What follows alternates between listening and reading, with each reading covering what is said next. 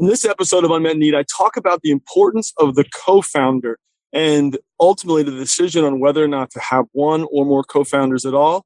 And if so, what expectations the co founder should have of one another going into this journey. Hope you enjoy the episode.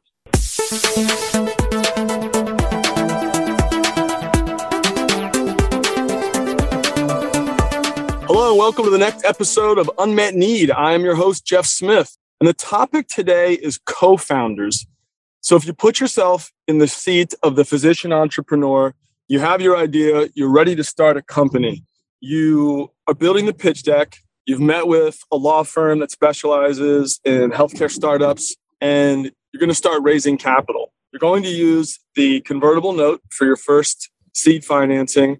But perhaps at this point, because this happened around the time of when you incorporated the business, there's somebody that you've been working with closely. Maybe they've just been a collaborator, maybe they've just shared an idea here or there.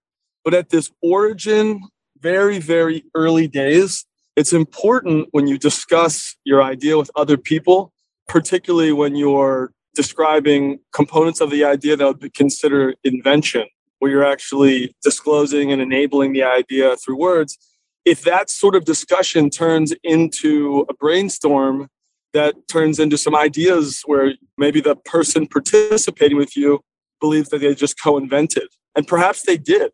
And so it's really important at the very beginning when you're collaborating with somebody, or maybe you're working hand in hand and it's a great partnership. It's critical that each party knows what her share is in this new entity. And it's something to discuss at the very beginning. So that is just good hygiene because you do not want somebody to have a claim on shares of the business or IP that could prevent really a lot of progress in the future. So once you've determined that anybody that you are collaborating with at the very beginning, you've made it clear that they are a consultant for which you're going to pay their time.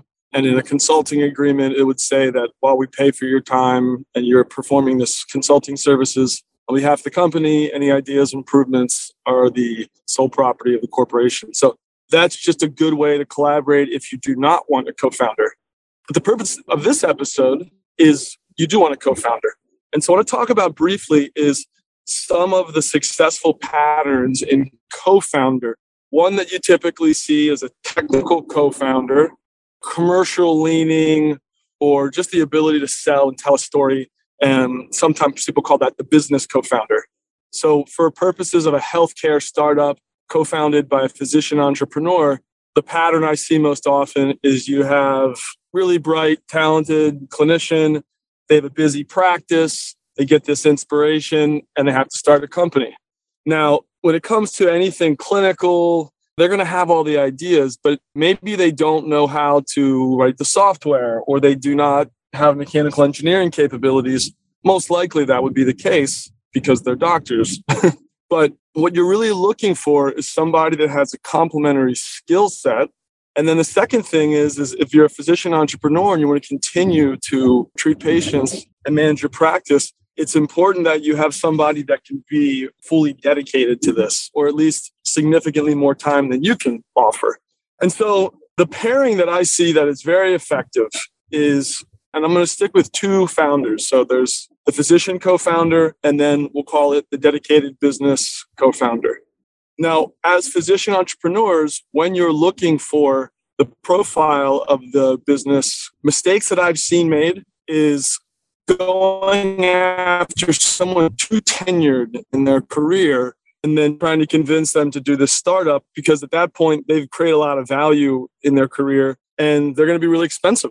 They're going to be expensive as far as how much equity as co founders they get. But more importantly, they're already in a high earning job. And so, to much like the physician entrepreneur, to, go ahead and quit that job and go full time on this new entity, there's a certain income disruption that's going to be difficult. So, what I have seen many times is physician entrepreneur, co founder is an engineer sales or marketing professional early in their medtech career, but they're already showing a nice career trajectory. So they're working at a company, usually that the physician entrepreneur knows of and respects. They've had good training. They've seen how a successful business runs. And that really is just going to give them some exposure to how you might try to create a small, comparable organization with just a handful of people and consultants. So the best thing that you could possibly see is a technical co-founder that also has business experience. And by business I mean product development regulatory clinical trials financing just somebody that has not had an mba now i think the mba is a wonderful degree but when i say business experience it's business experience operating within a healthcare company that has similarities to the company that you're starting so somebody that's really, really smart, went to the best colleges, and then went to the best MBA program, that looks great on resume.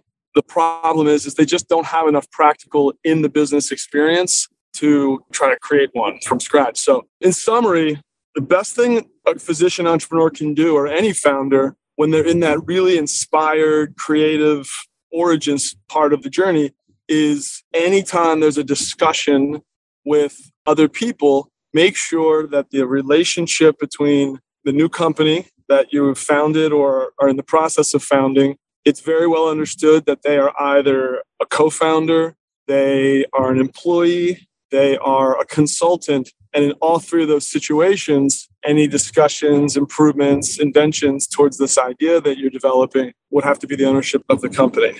So that's just on how to prevent complicated discussions in the future on the second part, which is to me a very key decision for the physician entrepreneurs, should I pick a co founder? And if so, what am I looking for? My advice to the physician entrepreneur, unless he or she does not want to continue practicing and wants to go all in on the startup, would be to find co-founder that has ideally a broad range of complementary skills. But the most important part of this pattern is that they're early in their career ascent which means the idea of taking a bigger role with more responsibility, possibly comparable to even less pay, they're still in the investment stage of their career where that might still sound great because they're also going to get equity. So, looking for that person that is an up and comer, and by that I mean they started at one company, they were then hired by a company that's more highly respected and well regarded.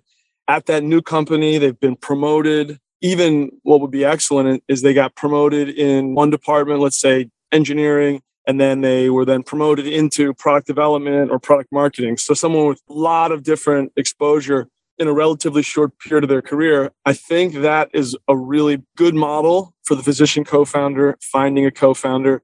And one of the things that you're getting from this co-founder, and it goes back to the stage there in their career and life, is an unusual reservoir of energy to push this idea forward and having fewer distractions. Perhaps they don't have a family yet, they don't have a husband, wife, and kids because they're just getting started in their career and they're going to give your business a significant percentage of their energy.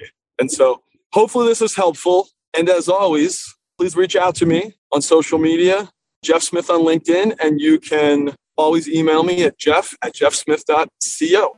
Hope you enjoy the episode.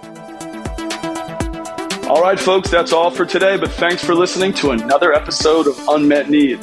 Hope you found something on the show today to be useful. And as always, please reach out to me. My website's jeffsmith.co.